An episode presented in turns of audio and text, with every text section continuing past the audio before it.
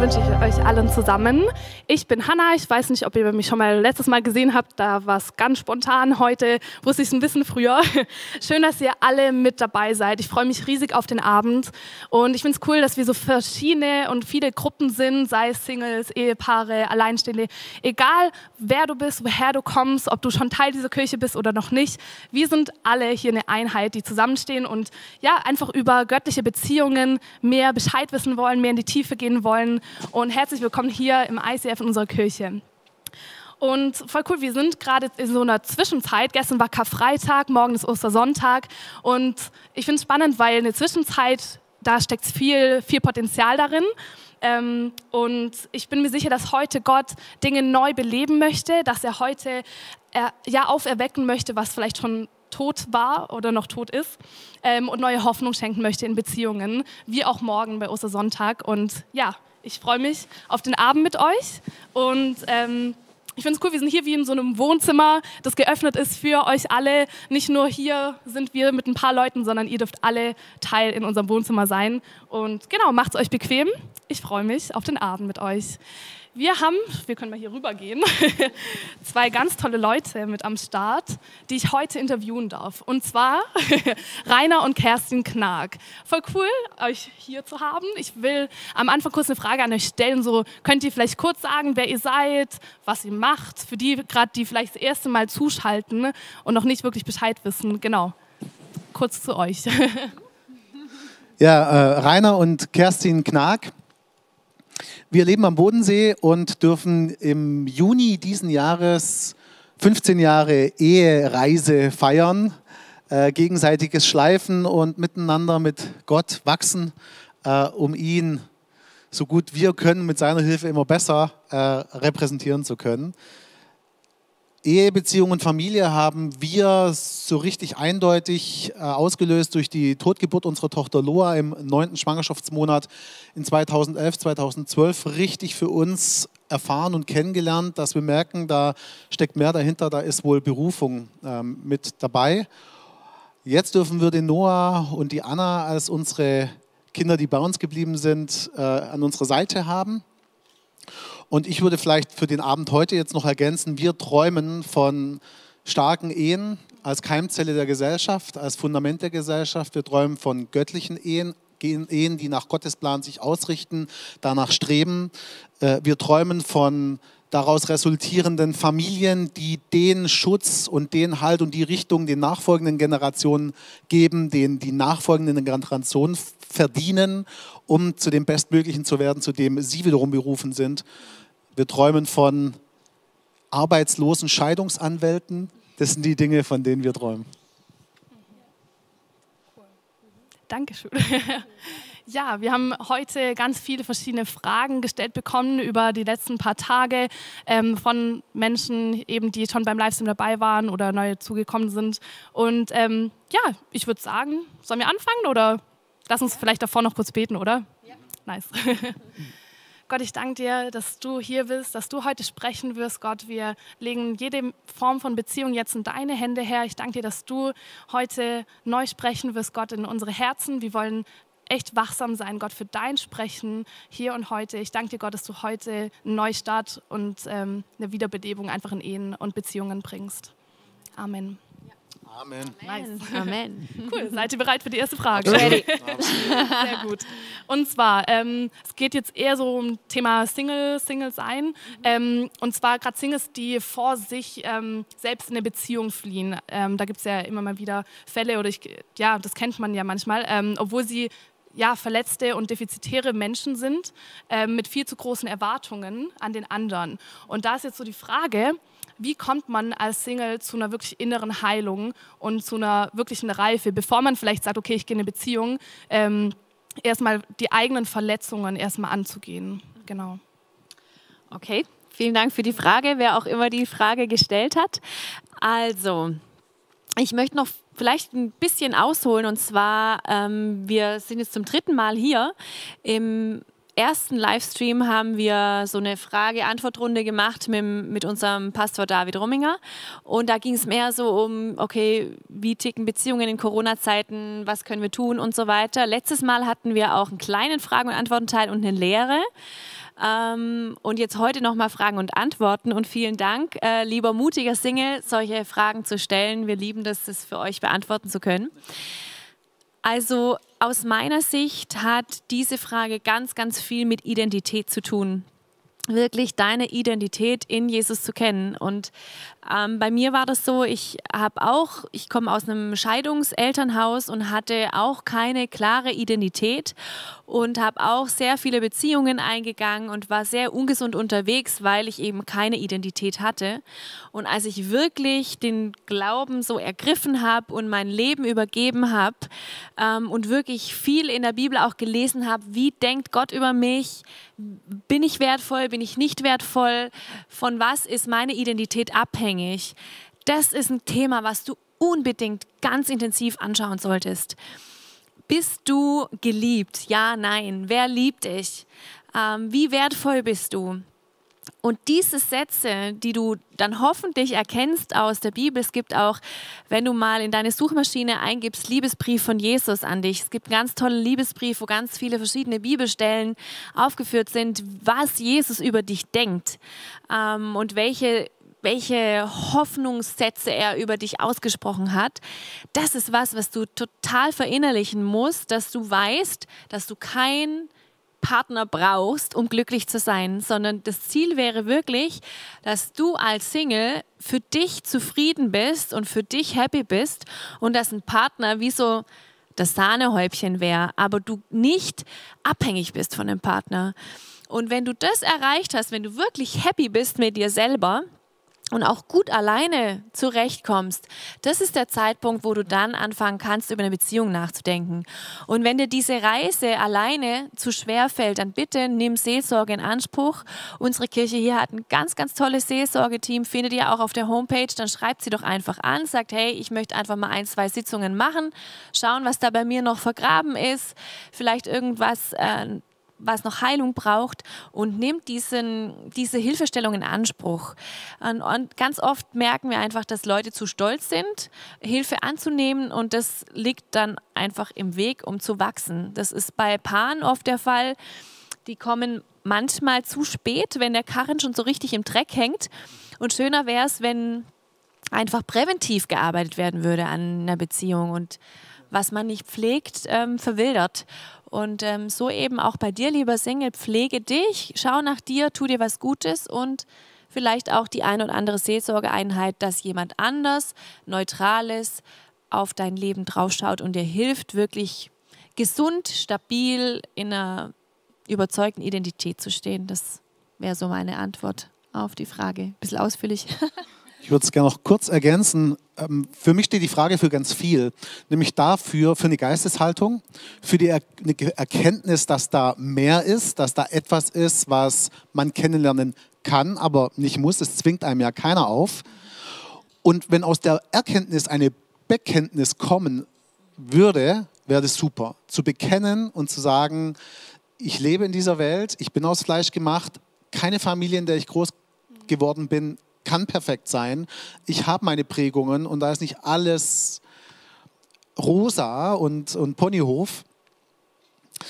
Zum einen und zum anderen dann auch genau Heilung zuzulassen und ja nach oben in der Dimension und auf der anderen Seite aber auch ganz gezielt zu sagen, wer in meinem Leben ist es, dem ich erlauben würde und erlauben will, in mein Leben sprechen zu dürfen, der vielleicht an mir genau solche Ecken und Kanten sieht, wo ich verletzt bin, verletzt reagiere, eingeschnappt bin oder nicht mehr aus meinem Trauerfass rauskomme.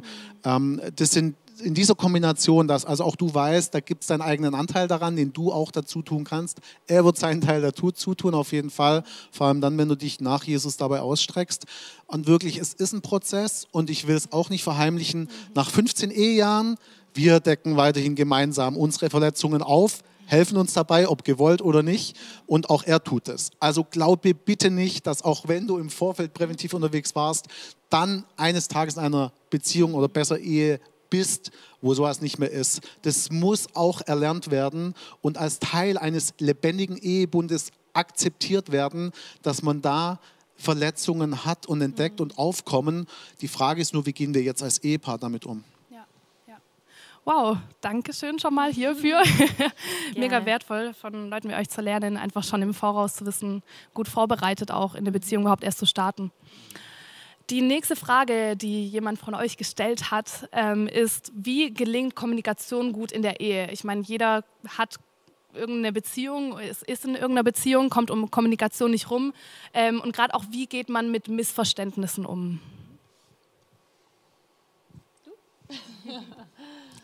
Ich. Wie gelingt Kommunikation in der Ehe?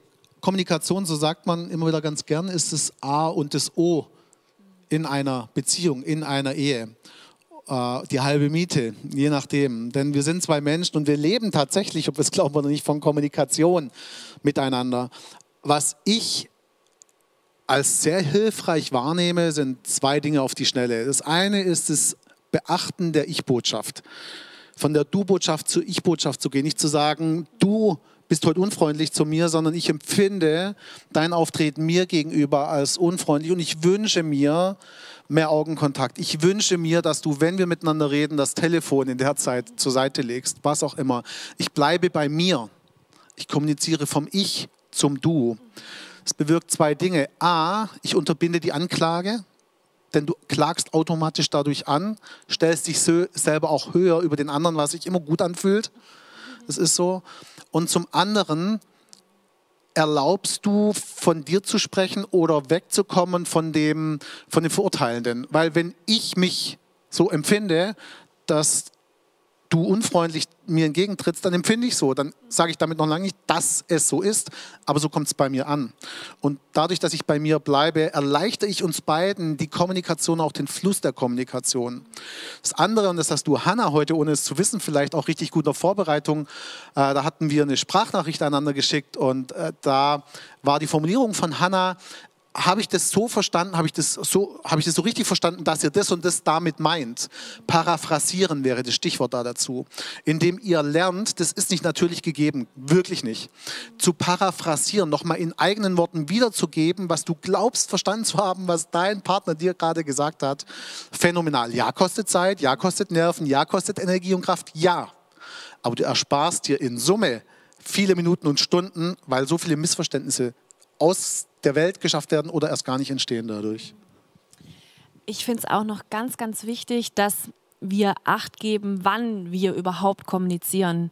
Und viele, viele Missverständnisse entstehen, wenn wir uns keine Zeit dazu nehmen. Wenn es irgendwas zwischen Tür und Angel ist, was man sich kurz zuruft oder wenn die Kinder im Hintergrund noch toben und man dann irgendwas klären möchte, das ist kein guter Zeitpunkt, um irgendwas zu klären.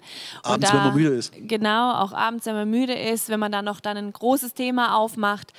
Ähm, auch die Art und Weise, wann Kommunikation da ist. Man muss sich einfach immer wieder gezielt Zeit nehmen, um gute Kommunikation überhaupt haben zu können. Und das finde ich ist auch noch ein ganz, ganz, ganz wichtiger Punkt, dass man sich regelmäßig Zeit nimmt. Wir nennen das Date-Abende, wo wir sagen, wir haben jetzt echt qualitative Zeit. Handys weg. Wir haben mittlerweile auch so ein Handygefängnis zu Hause. Den Schlüssel liebt unser Sohn, ähm, wo das einfach klar ist, dass jetzt eine qualitative Kommunikationszeit ist und ohne Ablenkung. Kein Fernseher, kein gar nichts. Wir gehen auch gerne spazieren. Wir haben so ein Walkie-Talkie-Set, das acht Kilometer ausreicht. Ähm, und damit gehen wir auch abends spazieren, wenn die Kinder schlafen, um eben für uns als Paar kommunikativ fit zu sein ich bin am Abend ziemlich schnell müde, wenn ich auf dem Sofa sitze und da kommunizieren soll, muss, darf. und deshalb haben wir für uns auch die Bewegung als äh, notwendig erachtet, wenn wir Dinge klären müssen und kompliziert werden müssen. Was von Psychologen bestätigt ist. Tatsächlich, die besten Kommunikationen, Gespräche finden beim Spazierengehen statt.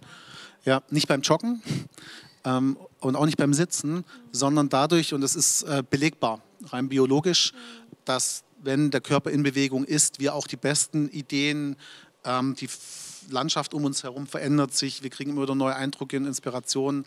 Egal, ob es da um kritische Gespräche geht oder um sich mal wieder gegenseitig ins Gesicht zu sagen, wie sehr man einander liebt und vor allem warum. Ähm, das hat also in beide Richtungen gedacht. Was vielleicht noch ein letzter Hinweis dazu. Du magst dir jetzt noch denken als Person oder als Paar, ja, wir reden viel miteinander und wir haben solche Zeiten auch. Und dennoch fühlt sich das hier und da oder eher öfter als selten leer an zwischen uns beiden. Irgendwie, ich vermisse die Verbindung.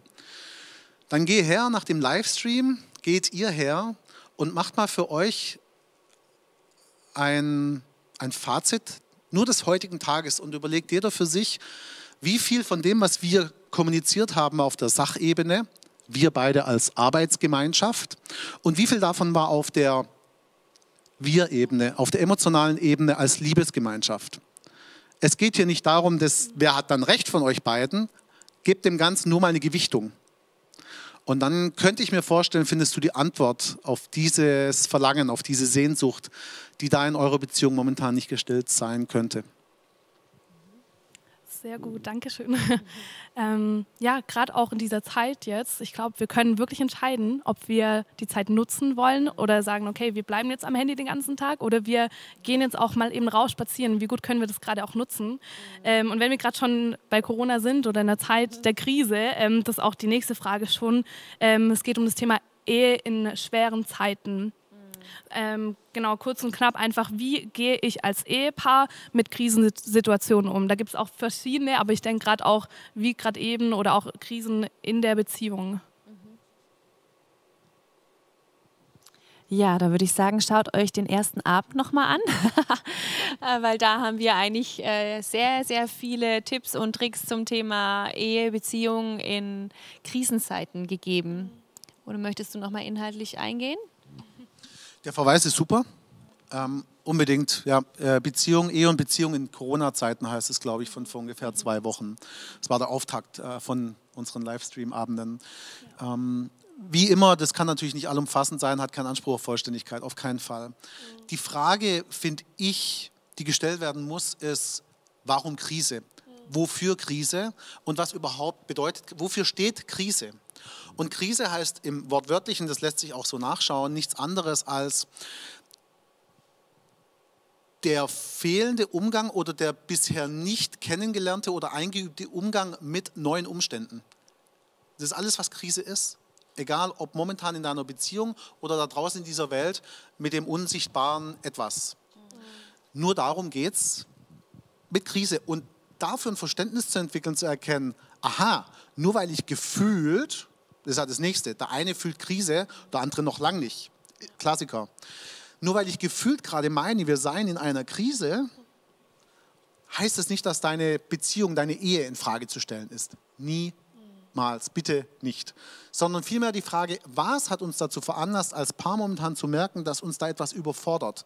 Womit haben wir noch nicht gelernt, umzugehen? Was ist es, was da ist? Mit diesem anderen Mindset auf, auf die Sache zu schauen, kann extrem helfen, das zu lernen. Und wir selber sind heute gefragt worden, wofür bist du dankbar?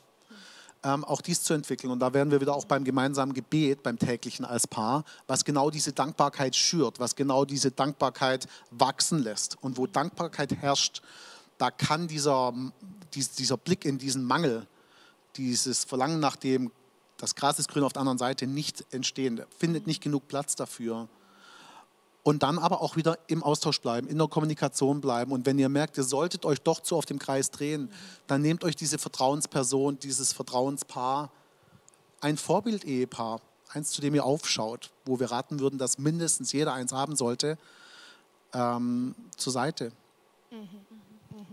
Sehr cool. Ja, ähm, bei der nächsten Frage geht es darum, also es ist auch wichtig, dass es nicht, eben ist jetzt nicht irgendwie ein Schulbuch und irgendein Fall, sondern da stehen wirklich Personen, Beziehungen dahinter, ähm, dass wir da echt das voll, voll da ernst nehmen. Das ist mir gerade mal neu bewusst geworden, weil hier geht es um, um einen Partner. Der eine, der ist gläubig der andere noch nicht.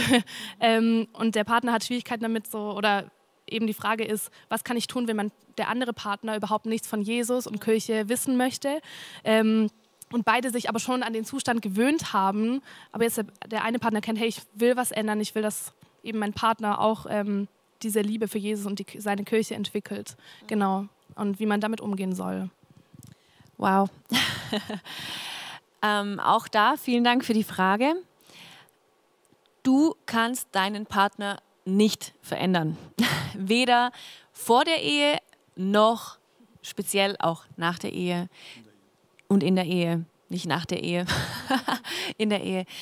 Sprich, ähm, guck zu dir und sag, kann ich mit diesem Zustand so weiterleben? Will ich mit dem Zustand so weiterleben? Und wenn du sagst nein, dann veränder du dich, veränder du deine Umstände, indem du dann sagst, gut, ich trenne mich von dem Partner. Ähm, aber du kannst nicht von deinem Partner erwarten, dass er sich verändert. Natürlich ist es ein Wunsch, du kannst auch dafür beten, du kannst es ihm auch gerne sagen, dass du dir das wünschen würdest. Aber du kannst ihn nicht zwingen. Und es ist auch in der Ehe dann so, dass du nicht deinen Partner verändern kannst. Du kannst nur dich ändern. Und wir haben einen ganz tollen, also ich sage mir das immer wieder, das haben wir mal von einem Coach gehört, love it, leave it or change it. Lieb es, love it, leave it, verlass es or change it. Veränder es. Okay, einfach mal deine Situation. Love it Du liebst es nicht, du liebst die Situation nicht. Okay, leave it. Möglich, das wäre eine Veränderung, die du eingehen könntest. Wenn nicht verheiratet. Wenn nicht verheiratet, ja. Aber das war eine Single-Frage, glaube ich, ja. Also ein Paar, aber noch nicht verheiratet. Oder change it. Und du kannst deinen Partner nicht verändern. Also von diesen drei Sachen bleibt nur die Option Nummer zwei. Leave it. Und wenn es dir wichtig ist, dass dein Partner gläubig ist, dann finde einen Partner, der gläubig ist. Und bis du ihn gefunden hast, bleibe hoffentlich ein glücklicher Single, der sein Leben lebt, ohne zu warten, bis der Partner da ist. Es gibt Singles, die mit angezogener Handbremse ihr Leben leben die sagen, ja, ich mache dann eine Reise, ich gehe nach Neuseeland, wenn ich dann mal meinen Mann gefunden habe. Oder ich kaufe mir ein Cabriolet, wenn ich einen Mann habe oder so. Lass es sein. Genieß dein Leben in der Gegenwart und schätze all das, was Gott dir gegeben hat als Single und welche Freiheiten du noch hast als Single. Sei dieser glückliche Single, in der Identität und so wirst du auch super attraktiv für Männer. Männer riechen das meilenweit, wenn du auf der Suche bist und schon fast krampfhaft auf der Suche bist. Frauen auch. Frauen auch, wahrscheinlich auch, ja. Ähm, von dem her, ich hoffe, wir haben die Frage ganz, ganz gut ähm, beantwortet, aber Kernantwort von dieser Frage ist, verändere du dich, nicht dein Partner. Und wenn du in einer Ehe sein solltest und diese Situation vorfinden würdest, dann möchte ich dich ermutigen, wir haben ja diese Exit-Option nicht, außer Anmerkung, also wenn kein Missbrauch vorliegt, weder körperlich, emotional noch seelisch, dann heißt es, an dieser Ehe festzuhalten, an diese Ehe zu glauben, an Gott den Glauben vielleicht auch zu vergrößern, dass auch er deine Ehe weiter dahingehend segnen wird und dann sei du das Evangelium für deinen Partner, für deine Partnerin. Dann sei du das, dann investier du da in dich, dass du immer noch lebendiger Kirche sein kannst für dein Gegenüber ohne Worte. Ohne Worte. Und das wird dein Gegenüber verändern. Wird es jemals zu der Entscheidung kommen? Wissen wir alle nicht. Aber das ist in seiner Hand, das ist nicht in deiner. Du kannst den Teil für dich dazu tun. Und das ist eine Ermutigung auf jeden Fall wert. Das kann gelingen. Sehr cool. Da fällt mir gerade auch noch ein Film ein, der ist War Room, der ist sehr zu empfehlen. Da geht es auch darum, um Gebet und wie Gebet die Ehe verändern kann. Genau. Ähm, bei der nächsten Frage, das ist ein Thema, ähm, jeder kennt es, niemand spricht darüber, Sex. wir ähm, sprechen drüber. Yes, genau. Ja, wir halten uns von solchen Fragen nicht auf oder fern. Ähm, genau, und zwar, es geht darüber, wie belebt man wieder Sexualität in der Ehe. Und vielleicht könnt ihr auch nochmal darauf eingehen, was das überhaupt für eine intime Bedeutung hat, auch gerade ähm, aus dem christlichen Glauben gesehen. Genau. Ja, es sind eigentlich drei, drei Fragen, die sich jetzt um dieses Thema drehen. Ähm, ja, in der Kürze liegt die Würze. Mal gucken, wie wir das gut auf den Punkt gebracht bekommen. Zumal wir diese Fragen tatsächlich auch nicht wirklich kannten. Ich würde, auch wenn man das vielleicht in, ja, weiß ich nicht, christlichen Kreis nicht so hören will, also immer wieder mal hört oder liest man davon, dass die Sexualität eigentlich die, das Sahnehäubchen für den Kuchen wäre. Und auch das lernen wir mitunter so, tatsächlich. Das ist so. Soll also heißen, dann, wenn die Grundlage geschaffen ist, die da heißt, wir haben gemeinsame Werte, wir respektieren einander, wir kommunizieren auf der gleichen Augenhöhe, wir haben ein klares Rollenverständnis, wie auch immer unser Rollenverständnis in unserer Ehe individuell aussehen mag. Das soll natürlich biblisch sein, aber auch das biblische Rollenverständnis lässt verschiedene Varianten zu und wir haben da beide Frieden damit.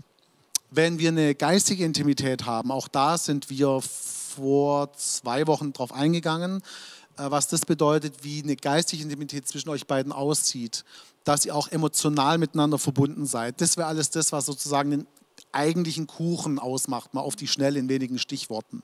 Und wenn das gegeben ist, dann kann da auch sehr leicht die körperliche Verbindung daraus entstehen. Gleichzeitig aber, und da spreche ich jetzt sehr persönlich, merke ich, dass das nicht die alleinige Wahrheit zu sein scheint. Denn wir lesen eben auch geschrieben, ähm, dass wir uns immer wieder verbinden sollen als Ehepaar, außer zu Zeiten des Gebets oder des Fastens oder klar, wenn eben eine Schwangerschaft, vielleicht gerade eine Geburt war, dann sind es die natürlich gegebenen Auszeiten. Aber an sich soll es unser beider Bestreben sein, immer wieder, und ich entnehme meiner Bibel daraus, über die ein oder anderen Empfindungen, Befindungen, Befindlichkeiten, Emotionen hinweg auch diesen Entscheidungen werden zu lassen und einander dazu dienen, dass wir auch da miteinander verbunden werden. Genau. So ein Spannungsfeld, finde ich, ja, wo es einerseits eben so das Sahnehäubchen oben drauf auf der anderen Seite aber auch so mit dem Verständnis, ja, es ist schon auch ein Teil des Kuchens. Vielleicht kann ich da noch ein bisschen aus unserem eigenen Nähkästchen plaudern. Also ich war früher eine Frau, wo die Wäsche gemacht sein musste, es alles sauber sein musste, alles irgendwie so im Umfeld, würde ich mal sagen, perfekt sein musste, dass ich mich überhaupt öffnen konnte für Sexualität. Und das ist echt ein Lernschritt von mir gewesen, zu sagen, es, es ist, das ist so eine ideale Vorstellung, die einfach seltenst eintritt. Erst recht, wenn man noch Kinder hat. Ähm, da musste ich mich wirklich davon verabschieden und an mir arbeiten, dass eben nicht alles perfekt sein muss, um Sexualität zulassen zu können. Also da hat auch jeder so seine ganz eigene ähm, Hürde, die er anschauen sollte.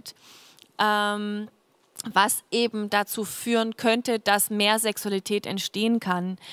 Ähm, wir sind in der Kleinkindphase momentan noch und wir merken einfach, wenn wir Sex nicht planen, dann passiert er auch nicht, weil es, es ist keine Spontanität möglich, weil einfach der Tag total wild ist und selbst die Nächte auch gestört sind und so weiter. Ähm, sprich, für uns ist klar, das ist der Abend, äh, wo wir auf jeden Fall uns näher kommen und dann ist es einfach auch klar. Also wenn ihr länger verheiratet seid und vielleicht sogar noch kleine Kinder habt, wenn ihr es nicht euch fest vornehmt, wird es mit großer Wahrscheinlichkeit nicht passieren. Und die Frage war auch ja noch, wie äh, belebt ihr so ein bisschen euer, eure Sexualität? Da muss ich auch, da, mein, wir sind ja in einem Wohnzimmer, ganz intim unter uns, ne? da auch kann ich auch aus dem Nähkästchen ein bisschen plaudern. Das ist nicht meine Liebessprache und es ist auch immer wieder schwierig für einen Rainer, ähm, Sexualität eben zu leben. Aber ich habe echt eine total schöne, erstaunliche Erfahrung gemacht. Ich habe mir Unterwäsche bestellt. Und beim Anprobieren diesen verschiedenen Teilchen habe ich tatsächlich Lust gewonnen. Auch das kann eine Möglichkeit sein. Ich habe das schon einigen Frauen empfohlen und habe sehr gute Rückmeldungen bekommen. Also kauft euch doch was Schönes, worin ihr euch echt attraktiv findet, schön findet, ähm, ein schönes Outfit und dann, wenn ihr eurem Partner noch mal richtig eins einheizen wollt, dann schießt doch ein Foto und sagt, Baby, ich warte auf dich. Morgens um sieben, kurz nachdem er aus dem Haus gegangen ist. genau, dann ist er safe für den ganzen Tag. Er wird nirgendwo anders hingucken. Er wird dieses Foto immer wieder anschauen und auf euch äh, warten.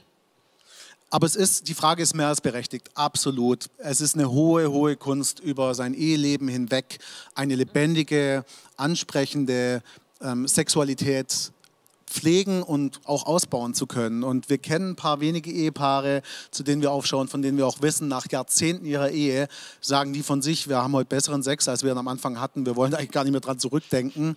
Also auch da könnt ihr immer mehr ein Fleisch werden und immer mehr daran wachsen.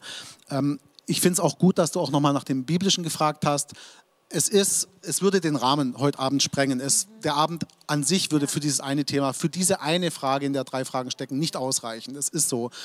Deswegen ist es für uns, wir werden es aufgreifen in einer Lehreinheit, aber es ist für uns auch ein Spagat zwischen, wir wollen darauf eingehen und wir wollen aber auch nicht oberflächlich sein und drüber weghuschen. Da stecken wir gerade so ein bisschen drin. Deswegen möchte ich da auch nochmal auf dieses Nachschlagewerk verweisen. Du findest den Link, wo du das bekommen kannst, direkt unter dem Video. Wir haben das letzte Woche schon mal erwähnt und ich will da auch nicht müde werden drin. Warum nicht? Denn, wie ich schon gesagt habe, Nachschlagewerk Kapitel 12 als Beispiel sexuelle Erfüllung und Intimität in der Ehe. Und so gibt es auch noch mal ein extra Kapitel für Männer und ein extra Kapitel für Frauen. Und um nur drei Dinge herauszugreifen, ist es hier, wie es dann auch schon einsteigt, es sollte uns nicht peinlich sein, über das zu sprechen, was Gott nicht zu peinlich war zu erschaffen. Und da auch nochmal zu verstehen, Sexualität, wie auch die Ehe, wurde von ihm geschaffen. Er hat es primär der Ehe vorbehalten. Es mag auf den einen oder anderen Altbacken verstaubt wirken, mag sein. Herzlichen Glückwunsch, da standen wir auch mal. Und wir haben es immer mehr und verstehen es weiterhin immer mehr und wollen es auch immer mehr verstehen, warum Sex, die Sexualität heilig ist, warum die Sexualität für die Ehe gedacht ist und warum sie da am besten aufgehoben und geschützt ist.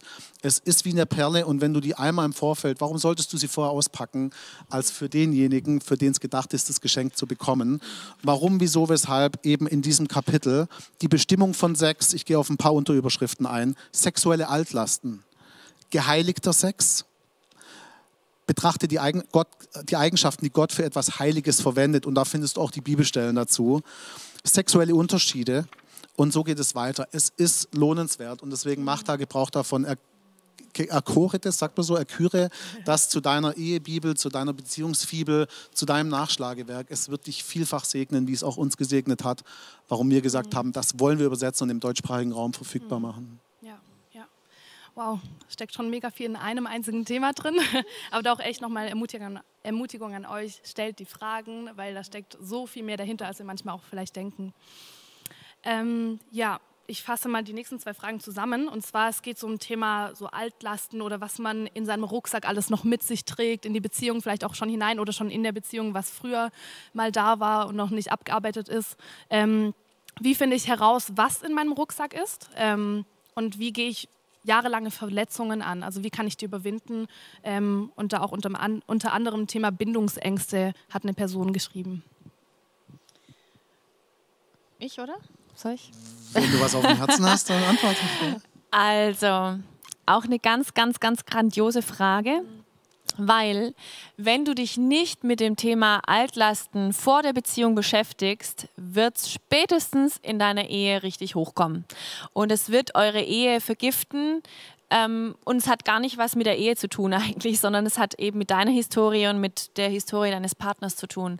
Also es ist super, super wichtig, dass man diese Altlasten, diese Verletzungen ähm, aus dem Elternhaus tatsächlich anschaut, bevor man in eine Beziehung geht. Wie? Das kann total unterschiedlich aussehen und es hängt auch davon ab, was denn da ist. Wenn jetzt körperlicher, emotionaler Missbrauch da war, dann es, sind es eher Themen, wo ich sage, da werden Psychologe, Seelsorger richtig, richtig gut geeignet. Ähm, wenn es Themen sind wie, ich kann mich nicht gut reflektieren oder ich habe gern einen Saustall, was auch immer so Sachen, eher so Verhaltenssachen, äh, da kann auch eine WG ein super guter Lernort sein, wo hoffentlich eure WG-Mitbewohner euch richtig gut reflektieren dürfen. Also ich habe auch schon in WGs gelebt und man stellt schon sehr, sehr schnell die Befindlichkeiten heraus, die Schwächen und Stärken heraus. Und wenn ihr da bereit seid, von euren Mitbewohnern Kritik äh, euch einzuholen, das ist eigentlich noch das Schönste, wenn man sagt, hey, wir wohnen jetzt schon ein, zwei Monate zusammen, was kann ich denn besser machen? Oder was fällt dir auf, äh, was du an mir magst, beziehungsweise nicht magst? Mega! Feedback ist so ein wertvoller Schatz ähm, und den kriegt ihr meist auch kostenlos, wenn ihr danach fragt. Also fragt, Menschen, die euch nicht nur in den schönen ähm, Zeiten, in den Schokoladenzeiten ähm, kennenlernen, sondern die euch auch in, in Alltagssituationen einfach gut kennenlernen. Und die sind euch ein sehr, sehr guter Feedbackgeber. Und so könnt ihr wirklich an eurer Persönlichkeit arbeiten. Und wenn ihr gut in der WG leben könnt und euch schon gut geschliffen habt mit den Eigenarten, dann glaube ich, seid ihr echt gut vorbereitet für eine Beziehung, weil dieses mh, mm, vom, von einem Ich und einem anderen Ich zu einem Wir zu finden, ist echt keine leichte Angelegenheit, weil ich mache die Zahn Zahnpastatube so leer und der andere macht sie so leer. Und der eine hängt die Klopapierrolle so rum auf und der andere vielleicht so. Und es sind nur so total mickrige Kleinigkeiten, aber an denen äh, werdet ihr euch tatsächlich aufreiben. Und das kann man super schon in so WG-Situationen lernen. Genau. Und ähm, das Thema Altlastenheit, da war noch eine Frage. Bindung, Bindung. Okay, Bindung, wenn da, wenn man eine, eine Bindungsangst hat, dann liegt irgendwas in deiner Seele noch vor, das Heilung braucht. Ähm, einfach eine Vermutung ist, dass da irgendwie eine Verletzung da war, dass eine Person, zu der du eigentlich eine gute Bindung haben solltest. Ähm, ob das jetzt ein Elternteil ist oder es kann auch ein Lehrer gewesen sein, der irgendwas ähm, Bindungsbrechendes über dir ausgesprochen hat. Irgendwo ist da auf jeden Fall in deiner Historie was verletzt worden. Im, zum Thema Bindung. Und das solltest du herausfinden und, und heilen und lösen, weil wir Christen sind nicht dazu aufgefordert, in Angst zu leben. Und ähm, wenn da eine Angst vor einer Bindung da ist, dann ist irgendwas noch da, was Heilung braucht. Ich habe einen ganz tollen Satz jetzt in diesen Corona-Zeiten gehört, ähm, weil wir haben gar keine Angst und unsere Kinder auch nicht. Und es kam so ein bisschen, hä, wie könnt ihr da so ähm, locker damit umgehen? Nicht, dass wir die Gesetzlichkeit nicht einhalten würden, aber wir haben einfach keine Angst. Und ähm, ich habe einen ganz, ganz tollen Satz mal gehört. Wenn man Angst hat, stirbt man täglich. Ohne Angst stirbst du einmal. Und wir werden irgendwann sterben. Und Gott weiß genau, wann wir sterben, ob jetzt in der Corona-Zeit oder außerhalb der Corona-Zeit. Aber wenn ich mir täglich Angst mache, sterben zu können, dann sterbe ich tatsächlich täglich. Und so ist es mit dieser Bindungsangst ja auch. Wie, wie kannst du eine Beziehung genießen, wenn du Bindungsangst hast? Es geht nicht. Also du stirbst eigentlich täglich an dieser Beziehungsangst. Und da solltest du wirklich genauer hinschauen und dir seelsorgerliche, psychologische Hilfe suchen. Und heilen kann natürlich nur einer. Das ist immer die wichtige Ergänzung, finde ich. Bindungsangst, ich bin kein Psychologe, aber ich weiß, dass Psychologen sich sehr intensiv damit beschäftigen, bestimmt auch das ein oder andere Buch. Aber hinter Bindungsangst steckt wohl häufig Kontroll, Angst vor Kontrollverlust. Menschen, die die Kontrolle behalten wollen, weil sie sie irgendwann mal verloren haben oder genommen bekommen haben und sich dann ein Glaubenssatz entwickelt hat, meist im Unterbewusstsein in deiner Seele, ich werde keine Kontrolle mehr verlieren. Auch nicht an einen anderen Menschen, was durch eine Beziehung passieren würde, wodurch ich mich auch verletzlich mache. Also gehe ich keine Bindung ein. Und das andere ist auch eine Art der Angst, das ist die Angst vor Verletzung, genau, also verletzt zu werden. Und wie Kerstin schon sagte, das hat möglicherweise, wir wollen da nicht schwarz-weiß malen, aber möglicherweise eine dieser Ursachen, ob durch Familie oder erweiterter Kreis, was irgendwie irgendwo irgendwann mal in deinem Leben gewesen sein mag. Ähm, ihr habt letztes Mal darüber gesprochen, auch ähm, über die Kraft des Gebets, auch in der Ehe, ähm, und dass nur 4% der christlichen Ehepaare überhaupt zusammen beten. Ähm, die Frage jetzt, die hat mich gerade echt erfreut, ähm, weil ähm, ich glaube, da mehr Hunger entstanden ist, auch so, hey, wie können wir jetzt, da wir es erkannt haben, wir brauchen mehr geistliche Intimität als. Ehepaar, also jetzt schon in der Ehe, ähm, wie können wir die geistliche Intimität leben? Ähm, Gibt es da praktische Tipps auch, ja, dieses eine zu wissen, Gebet ist wichtig, aber auch wie können wir es jetzt wirklich in unseren Alltag einplanen, mhm. in all dem Stress, Trubel, was auch immer? Mhm. Hm. Geistliche Intimität, wieder mal die Frage, was ist es denn, wovon wir da reden, die geistliche Intimität? Denn sie ist nicht alleinig mit dem gemeinsamen täglichen Gebet gleichzusetzen. Das ist ein Teil des Kuchens, den wir da nutzen und genießen können. Die geistliche Intimität fängt nach unserer Überzeugung, wie wir das entdecken durften, schon damit an, dass wir als Paar nach Psalm 92, 13 gepflanzt sind im Haus des Herrn. Das kann eine Hauskirche sein, dass du dich mit weiteren Menschen oder Ehepaaren regelmäßig triffst, in deinem Wohnzimmer, in deren Wohnzimmer, im rollierenden Verfahren und vor allem nicht nur Jesus feierst, sondern auch einander zulässt, schleifen zu dürfen. Das ist ja erst das, was Jüngerschaft ausmacht. Bis dahin reden wir von der Errettung. Und im Rahmen der Jüngerschaft erlauben wir einander, gemeinsam die Reise gehen zu dürfen, um Gott ähnlicher werden zu können, um ihn dadurch wieder besser spiegeln zu können. Oder es die Kirche ist, wie du sie auch anderweitig in größerer Dimension kennen magst. Hauptsache, Jesus ist im Zentrum und du wiederum tust deinen Teil dazu, dich auch schleifen lassen zu dürfen. Da fängt für uns schon die geistige Intimität an. Geht über das gemeinsame Gebet weiter, Abendmahl zusammen feiern, übereinander auch ähm, Prophezeiung auszusprechen, einander zu salben, einander zu segnen. Gemeinsame geistige Intimität bedeutet für mich, einander stehen zu lassen.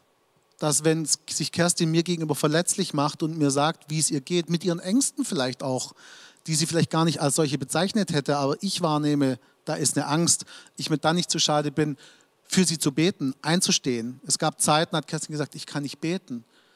Bin ich gewillt, bin ich geneigt, nachhaltig, diszipliniert für sie im Gebet einzustehen, mit ihr zu beten. Sie hatte Zeiten, da ist sie vor Angst und Furcht ins Auto gestiegen zu ihrem Arbeitgeber. Wir haben nichts anderes getan, als dass sie über die Freisprechanlage morgens um 7 Uhr mich anrief, dass wir gemeinsam gerade weitergebetet haben. Und wenn das nicht ging, lief Lobpreis im Auto. Das ist alles Beispiele von geistiger Intimität. Und auch hier will ich es nicht versäumen, auch wieder auf ein Kapitel, ein extra Kapitel hinzuweisen, geistige Intimität, ähm, wo alles genauso auch im Detail aufgeführt ist. Es ist bahnbrechend. Es war ja auch noch die Frage, wie kann das ganz praktisch im Alltag aussehen? Und auch da ist es so, dass es total abhängig ist von eurem Alltag, den wir nicht wissen können, wie der aussieht. Der eine geht vielleicht früh auf die Arbeit, der andere spät. Ähm, und da einfach zu schauen, okay, wann gibt es eine Zeit am Tag, wo ihr gemeinsam Zeit habt, um gemeinsam zu beten? Oder ist der eine vielleicht schon früher aus dem Haus, sitzt aber im Auto, der andere steht später auf und ihr könnt da aber auch noch beten. Also das muss ihr einfach für euch herausfinden, dass, da haben wir keine Musterlösung. Das sieht auch bei uns immer wieder anders aus. Jetzt zum Beispiel, wo die Kinder nicht im Kindergarten sind, ist es wieder so, dass wir auch uns wiederfinden mussten. Von dem her, das ist ganz abhängig von eurer individuellen Situation zu Hause. Was wir erleben ist, wenn ihr wirklich am Morgens irgendwie hinkriegt zu beten, das ist für uns aus einfach die beste Erfahrung, weil dann ist wie dieser Tag unter einem Schutz. Ähm, ihr habt euch morgens schon diese geistige Waffenrüstung angezogen und seid lang nicht mehr so ähm, beschussfähig, wie, wie wenn ihr nicht diesen Segen und dieses Gebet gesprochen hättet. Und das, wenn ihr das noch nie gemacht habt, dann fangt doch einfach an, zusammenzustehen, eure Hände zu nehmen und Gott einfach zu danken, für was auch immer. Fangt einfach damit an. Es gibt immer Sachen, äh, wofür man dankbar sein kann. Und sagt es Gott. Macht aus, jeder sagt fünf Sachen, für die er dankbar ist. Wir machen das ganz oft bei der Essenszeit am Abend, so, so, so dieser Tagesrückblick. Für was bist du heute dankbar? Und da müssen auch die Kinder mitmachen. ähm, genau, und das könnt ihr einfach im Gebet machen. Und dann, wenn euch ein Anliegen ist, wenn gerade jemand krank ist, wenn, äh, wenn ihr wisst, da steht eine schwierige Situation im Beruf an oder so, dann bindet das einfach auch noch in eurem Gebet mit ein. Und ähm, es, es ist das Schwierigste ist, von dem, an dem Ganzen mal anzufangen, weil es ist nicht schwer zu beten.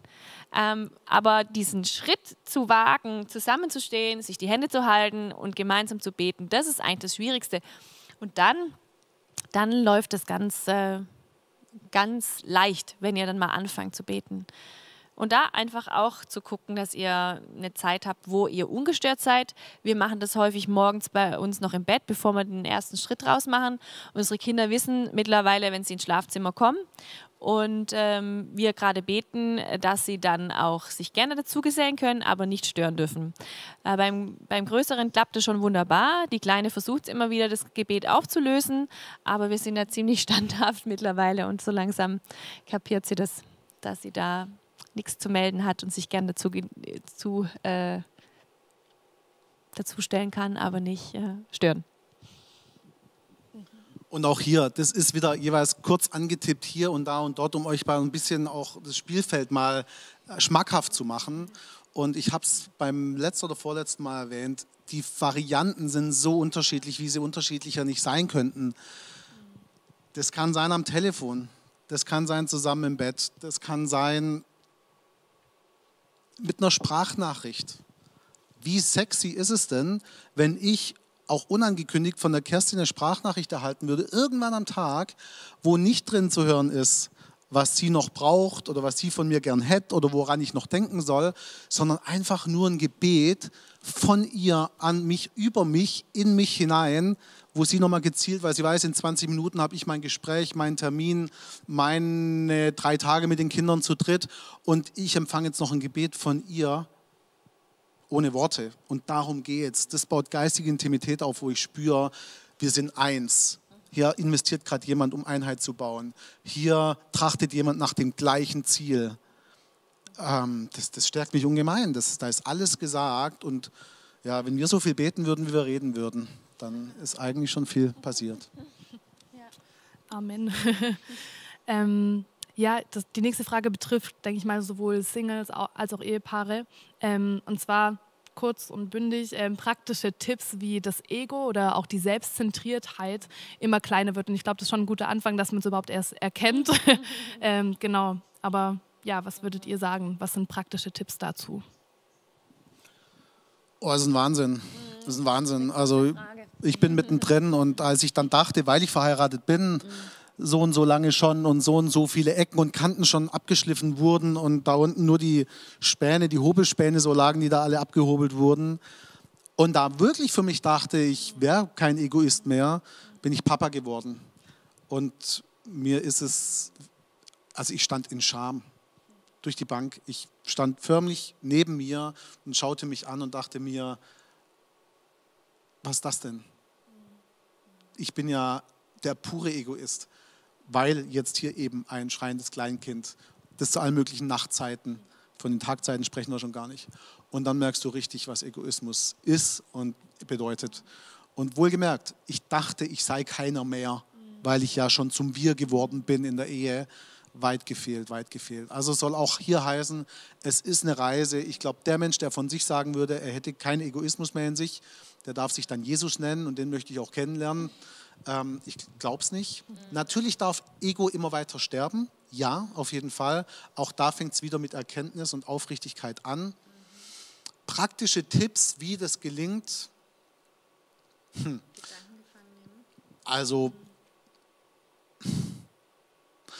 überspitzt gesagt, aber vielleicht ist da auch mehr Wahres dran, als dass es überspitzt gesagt wäre tatsächlich Mach, mach viel an deinen Entscheidungen fest. Du merkst, du bist gerade dabei, eine Entscheidung zu treffen oder zu fällen, sie vorzubereiten, je nachdem. Und dann schau da mal, dient die dann dir oder dient die dann auch dem Wir? Oder dient die gar Kerstin als erstes und dann mir? Ich habe mich vorhin, als ich reinkam, hingesetzt. Ich hätte aber auch spätestens, als Kerstin dazu kam, weil sie später dazu kam, fragen können, wo sie sitzen wollen würde. Es hätte ja sein können, aus welchem Grund auch immer, dass sie lieber hier sitzen wollen würde. Da fängt ja schon der Egoismus auch an. Aber das ist das, wo ich mich am besten bei ertappe. Dass ich tatsächlich, gerade wenn es um Entscheidungen geht, wenn ich mich da selber erwische und wenn ich das rechtzeitig merke, erkenne, wem dient diese Entscheidung? Aus meiner Sicht ist ein ganz, ganz wichtiger Trick und Tipp, ähm, um dem Egoismus ein bisschen einzudämmen, ist eine Achtsamkeit zu erlernen. Wirklich achtsam zu sein, okay, wie verhalte ich mich jetzt gerade in dieser Situation? Wie nehme ich mich wahr? Wie nehmen mich andere wahr? Fragt auch Menschen, mit denen ihr immer wieder zu tun habt, hey, wie schätzt du mich ein? An welchen Stellen bin ich noch sehr egoistisch? Holt euch dieses Feedback ein. Wie gesagt, andere bezahlen Geld für Unternehmensberatungen oder Coach, Coach-Sitzungen. Ihr habt sicherlich Leute in eurem Umfeld, die ihr fragen könnt. Ähm, an welcher Stelle handle ich noch sehr egoistisch? Ähm, da einfach wirklich eine Achtsamkeit für euer Denken und Handeln zu entwickeln. Und das, der Egoismus fängt eigentlich meist im Kopf an und ist dann in, in, den Taten zu sehen. Und das ist aber echt eine Kunst, ähm, seine Gedanken überhaupt wahrzunehmen und da achtsam genug zu sein, um zu sehen, ja, oh wow, der Gedanke, den ich da gerade spinne, das ist echt mal wieder eine ziemlich egoistische Nummer. Und das dann auch zu sagen, nee, ich bin wieder geboren, ich brauche das nicht mehr, nicht für mein Ego. Ich, ich ziehe das aus, ich ziehe dieses Verhalten aus. Ich bin wiedergeboren, ich bin ein neuer Mensch. Aber da den Gedanken immer wieder so auf die Schliche zu kommen, ist echt Übung. Und auch da, liebe Singles, WGs, wunderbar. Ihr werdet, ihr werdet an diese Situationen kommen, wo, keine Ahnung, die Küche aussieht wie Bombe, ja, und jemand, der sowieso schon viel aufräumt oder sowieso schon viel putzt, dann reinkommt und sagt, oh, wie sieht's denn hier aus? Und du dann derjenige bist, sagst, ah, hm, ich zwitscher mal ab. Ich habe jetzt mein Essen gegessen und ich bin weg. Oh, wow. Hm, sehr gemeinschaftlich, sehr egoistisch. Da fängt es ja schon an. Oder wie sieht das Badezimmer aus von euch? Da einfach zu gucken, okay, diene ich auch den anderen oder diene ich nur mir? Ich, ja, aber das ist echt ein großes Thema. Ich hoffe, ihr habt so ein bisschen Tipps und Tricks äh, kriegen können. Ich weiß nicht, ist da ein Beispiel bei, dass man so ein bisschen einordnen oder zuordnen könnte bei der Frage?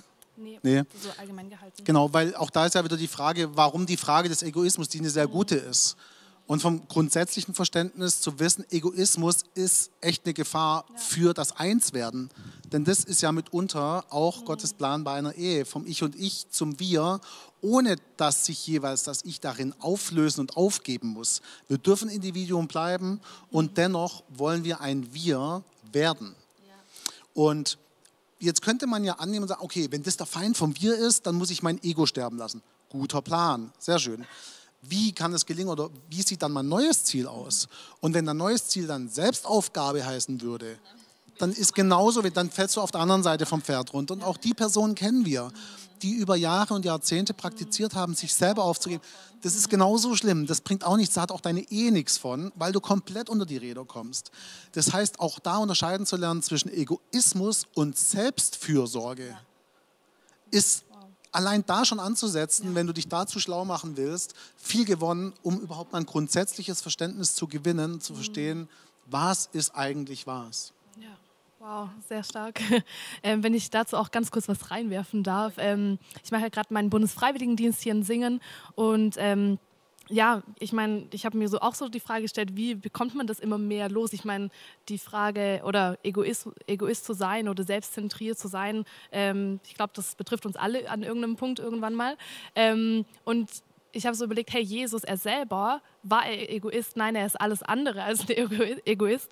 Ähm, und er war der größte Diener, er hat gesagt, der größte unter euch soll euer Diener sein. Und gerade hier zu dienen, im Dienen merke ich so, wow, ob es gesehen wird oder nicht gesehen wird, das spielt keine Rolle mehr, wenn man es für Gott macht. Und dabei kann man gar nicht mehr so sehr an sich selber denken, wenn man auch für andere dient. Ähm, ja, das ist eine ziemlich große Erfüllung, finde ich dann auch. Ja, es ändert die Perspektive. Ja, das stimmt. genau. Ähm, eine Frage noch ist ähm, von Single, von einem Single gestellt. Ähm, diese Frage, was ist, wenn ich niemanden bekomme? Oder diese Angst auch, ähm, keine Ahnung, man ist vielleicht 26, 27, 28 mhm. und sagt, hey, so langsam sollte ich doch jetzt mal mhm. ähm, ja, jemanden haben oder gerade auch wenn man an eine Familienplanung denkt.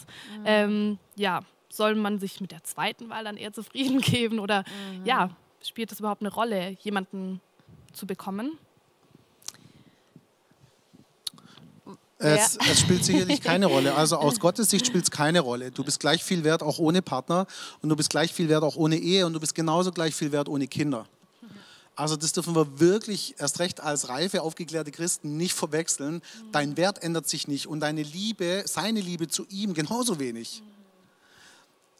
Und wenn du hier jetzt schon einen Aha-Effekt haben solltest, dann beglückwünsche ich dich zum neuen, neuen Gottesbild. Denn darum geht's. Wie ist mein Bild von meinem Schöpfer über mich und aus der Beziehung und diesem Verständnis und diesem Bild kann auch was Neues entstehen, etwas wachsen, was auch gesund tatsächlich ist und dich nicht verdammt oder klein macht. Insofern, es ist nicht zwingend notwendig. Gott schreibt es nicht vor. Und du bist dadurch kein besserer Mensch, kein besserer Christ und nicht mehr geliebt. 0,0.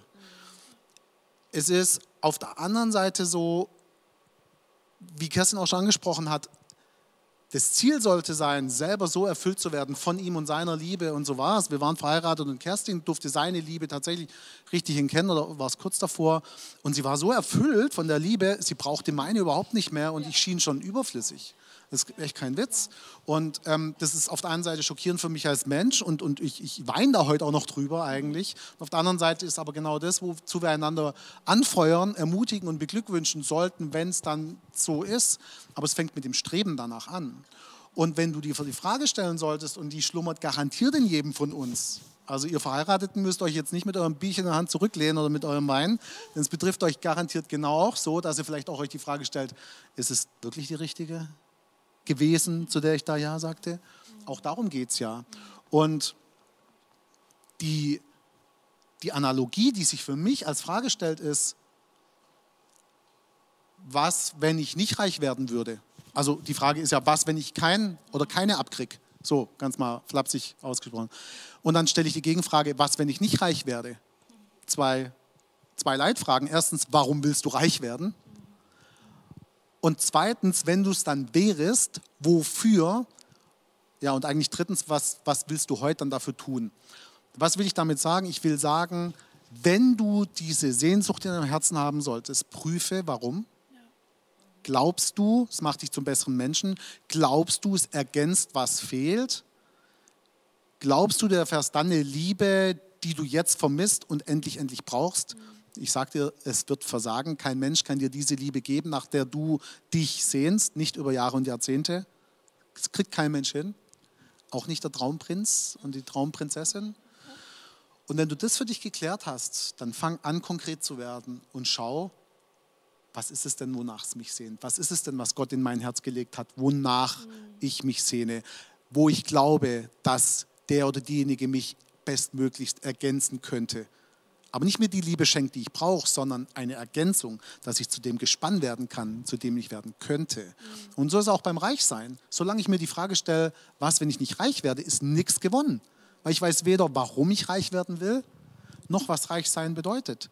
Aber ab dem Moment, wenn ich anfange, mir ein Ziel zu setzen und zu sagen, dafür soll mir dieses materielle Vermögen dienen, wo ich ja sagen würde, reich ist der, der gesund ist, aber es ist ein anderes mhm. Thema, kann ich auch überhaupt erst anfangen, mir Teilziele zu stecken und in die Richtung zu gehen. Und dann sage ich dir, kannst du natürlich Millionär werden. Das ist keinem vorbehalten, nicht in unserer Gesellschaft. Ähm, es war ja auch noch die Frage, oder sollte man sich mit der zweiten Wahl zufrieden geben? Auf gar keinen Fall. Auf gar keinen Fall. Das, ähm, das wird dann nicht nur zu einem kurzfristigen Leid, sondern vielleicht zu einem lebenslangen Leid, wenn du an der Stelle unweise bist und dich auf einen miesen Kompromiss einlässt. Also da wirst du noch viel, viel mehr leiden, als du vielleicht leidest, wenn du sing weiter Single bleiben würdest.